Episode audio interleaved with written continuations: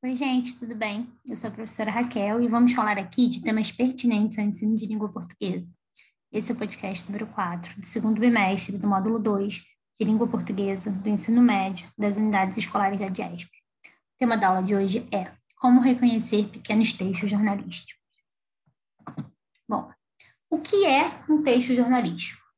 Basicamente, textos jornalísticos são todos aqueles veiculados em jornais, sites e revistas além dos programas de notícias da televisão e do rádio. A característica em comum presente em todos os tipos de textos jornalísticos é o objetivo comum de informar o leitor, é, telespectador ou ouvinte, sobre algum acontecimento ou fato. É, com o crescimento cada vez mais intenso das redes sociais, o texto jornalístico pode ser considerado o tipo de texto mais lido do mundo. Afinal, eles estão por todo lado.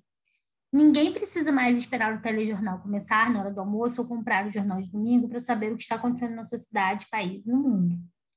Assim que alguma coisa marcante acontece em qualquer lugar do planeta, a internet já nos fornece imediatamente as informações, além de serem complementadas em tempo real, conforme o desenrolar da situação.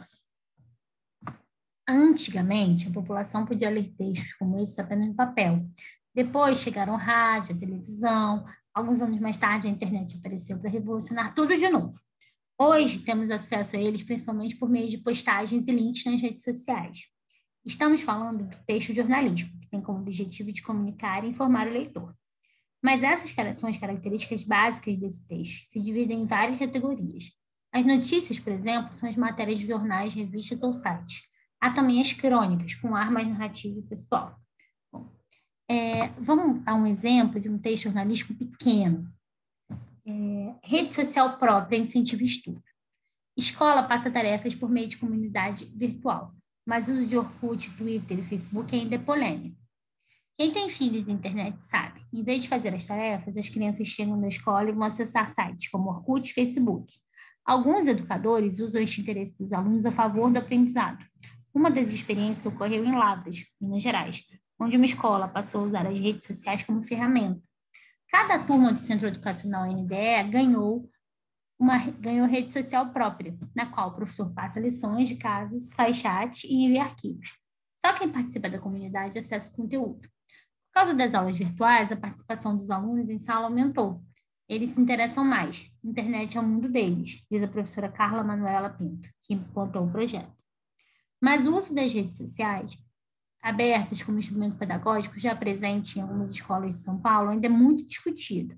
Uma das preocupações de pais e educadores é que em sites abertos a todos, o aluno fica exposto à pedofilia e a conteúdo impróprio.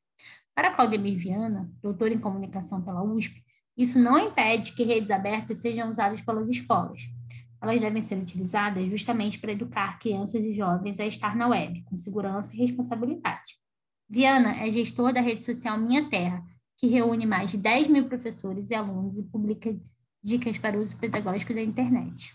Bom, agora que nós vimos essas características é, dos pequenos textos jornalísticos é, e lemos esse texto juntos, eu, é hora de colocar tudo isso em prática.